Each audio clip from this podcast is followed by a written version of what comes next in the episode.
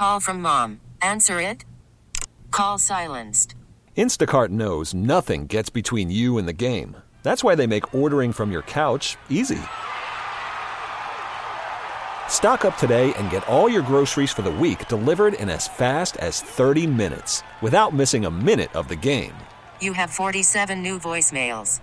Download the app to get free delivery on your first three orders while supplies last.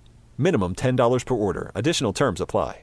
I'm Sandra, and I'm just the professional your small business was looking for. But you didn't hire me because you didn't use LinkedIn jobs. LinkedIn has professionals you can't find anywhere else, including those who aren't actively looking for a new job but might be open to the perfect role, like me. In a given month, over 70% of LinkedIn users don't visit other leading job sites. So if you're not looking on LinkedIn, you'll miss out on great candidates like Sandra. Start hiring professionals like a professional. Post your free job on LinkedIn.com slash recommend today. So the first time I ever went backstage at a concert was a Megadeth concert, and I saw something backstage that night that I would never forget for the rest of my career. Hey, my name's Nick. This is my new podcast. It's called Radio Stories. I've been in radio uh, 25 years plus. I've got some pretty awesome stories, and this is the first one. Back in 1997, I worked in Kalamazoo, Michigan for a station called WRKR, The Rocker. I was just an intern. I wasn't even on the air yet. We always joked that the intern's job was to make sure there was fresh ground coffee in the pot and fresh ground pot in the coffee. But um bum. Anyways, The Rocker did this thing once a year at Christmas time called the Rocker Auction. What they did was they would give away autographed items from some of the biggest rock acts in America. A lot of these things came from the record labels, they would send them in the mail. But whenever there was a big rock act in town, somebody would go to that show and get something autographed that we could auction off and raise money for charity. So Megadeth was in town playing a show at the Kalamazoo State Theater, and my boss, my program director, says, Hey, kid, I'm going to give you a poster. I need you to go to the Megadeth show tonight. I need you to get backstage and get the band to autograph this poster. So he tells me I'm going to go to the State Theater. I'm going to meet a record label rep named Chad Brewski.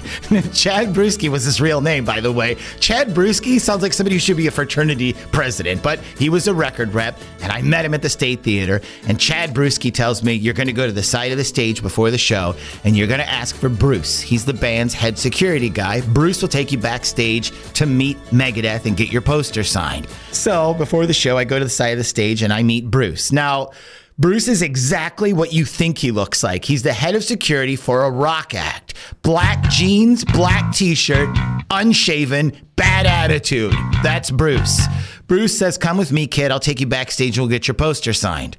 We go down the stairs to the backstage area at the Kalamazoo State Theater. Now, this backstage area, it's not what you think when you think of backstage before a show. You probably think of a huge dressing room with a giant mirror and bright lights all around it and a huge spread of food out and all sorts of things. This is not backstage at the Kalamazoo State Theater at all. The State Theater is a very old building, a lot of brick and mortar. So when you go backstage, it's very dark, it's very damp, it's very dank. It's like being in somebody's basement or what you would imagine a Turkish prison looks like. I mean, you can practically hear water from the moisture dripping in the corners, like bloop, bloop.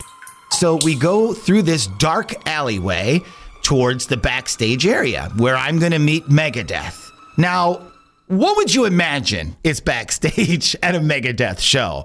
Groupies, cocaine, loaded weapons, fire, virgin sacrifice? I didn't know what to expect. So we go down this hallway, and Bruce takes me into the first room where the guitarist and the bass player are. Now, the guitarist is fiddling away at his instrument. Um, it's not plugged in or anything yet, so it's real tinny sounding. Kind of like when you used to make a, your own guitar out of a cigar box and rubber bands. It's like ding, ding, ding, ding, ding, ding, ding, ding. So he's tuning and he's talking to the bass player and a guitar tech.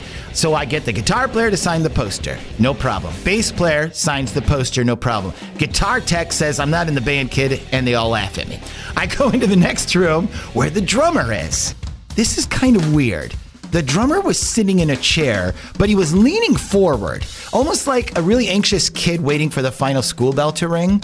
He had his arms dangling at his sides and he had his sticks in his hand. And he's playing the drums on the outsides of his feet furiously, like wailing away quickly. And I wondered how he would do that without turning his feet. And then I looked at his feet. on his feet, he was wearing wrestler shoes. You know the kind of shoes that high school kids wear when they're on the wrestling mat and they got the singlet and the helmet and all that on? If you don't know, Google wrestling shoes. That's what he was wearing. He puts the sticks down, he signs my poster. Then it's time to meet Dave Mustaine. Now, what you have to understand about Dave Mustaine is he's kind of like a metal god. He was the lead guitarist for many years for Metallica, and then he split off to form Megadeth. He is one of the most revered lead singers in metal music. He's kind of like royalty.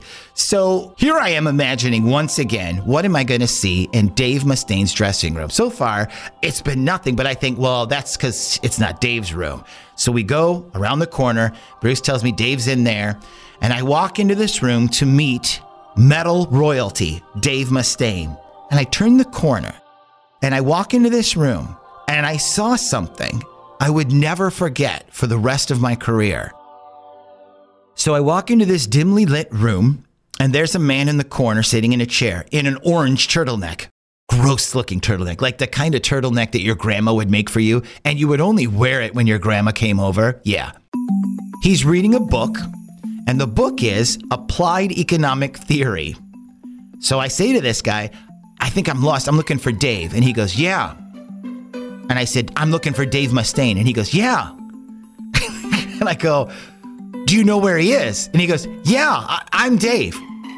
So he puts the economic theory book down and he says, Do you have something for me to sign? I hand him the poster. He signs it. Now, I have to tell you, at this point in time, I'm seriously thinking either A, I'm being punked, or B, Dave is really around another corner with some hookers and cocaine and guns and all that, and they're just pretending that this guy's Dave is, but he's really like an assistant or something. So I say to Dave, What are you reading? He says, I'm reading a book on applied economic theory. It's for a class I'm taking. I said, A class? He said, Yeah, I'm getting a business degree so I can manage this band. Now, I had taken economics in college. I hated it. I did very well at it, but I hated it. So I told Dave, Don't you just hate economics? I remember taking it in college and hating it. He said, Yeah, but if I want to manage this band, I need a degree. And so I have to ace this class. I was stunned.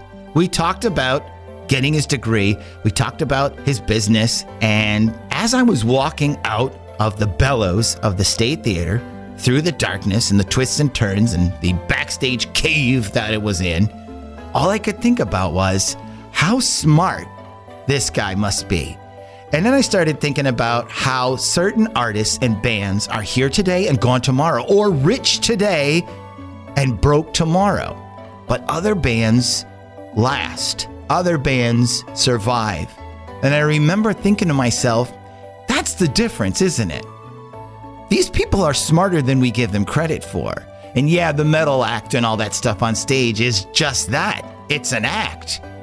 But somebody's got to dot the I's and cross the T's. And why wouldn't you do it for yourself? Why wouldn't you manage your own band, your own career? I remember going back to the lobby of the State Theater. I didn't stay for the show. And I saw Chad Bruschi again and I ran into him.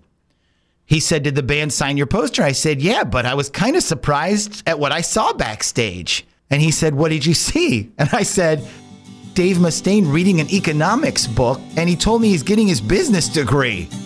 And Chad laughed and said, Yeah, it's not what you would expect backstage at a Megadeth show, is it? And I said, No. So I said to Bruschi, You've been in this business a long time. You've been a record rep a long time.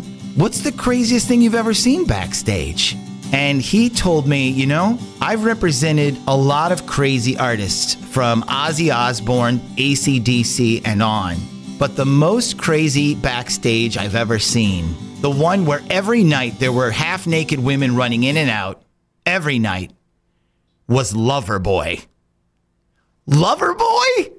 And Bruschi said to me, Let me tell you something, Nick. Those guys got more tail and had the craziest backstage stuff out of any band I've ever managed in my career. So, what's the moral of this story? Well, I don't know if Dave Mustaine ever passed that economics class. I don't even know if he ever got that business degree. I do know this Dave Mustaine's net worth today is $18 million. And you've probably never heard a song by Megadeth on the radio. So, he must have been doing something right. Thanks for listening to my podcast. I hope you liked it. I've got a lot of stories to tell. In the next episode, I'll tell you how me and Ludacris prank called together one of the most famous companies in America. And hey, do me a favor if you can. Can you like the podcast or subscribe to it? Because if you do, that helps me out a ton. This episode is brought to you by Progressive Insurance. Whether you love true crime or comedy, celebrity interviews or news, you call the shots on what's in your podcast queue. And guess what? Now you can call them on your auto insurance too with the Name Your Price tool from Progressive. It works just the way it sounds. You tell Progressive how much you want to pay for car insurance, and they'll show you coverage options that fit your budget. Get your quote today at progressive.com to join the over 28 million drivers who trust Progressive. Progressive Casualty Insurance Company and Affiliates. Price and coverage match limited by state law. We really need new phones. T-Mobile will cover the cost of four amazing new iPhone 15s, and each line is only $25 a month. New iPhone 15s? Only at T-Mobile get four iPhone 15s on us and four lines for 25 bucks per line per month with eligible trade-in when you switch. Minimum of four lines for $25 per line per month with auto pay discount using debit or bank account. $5 more per line without auto pay, plus taxes and fees. Phone fee at 24 monthly bill credits for well qualified customers. Contact us before canceling account to continue bill credits or credit stop and balance on required finance agreement due. $35 per line connection charge apply. Ctmobile.com.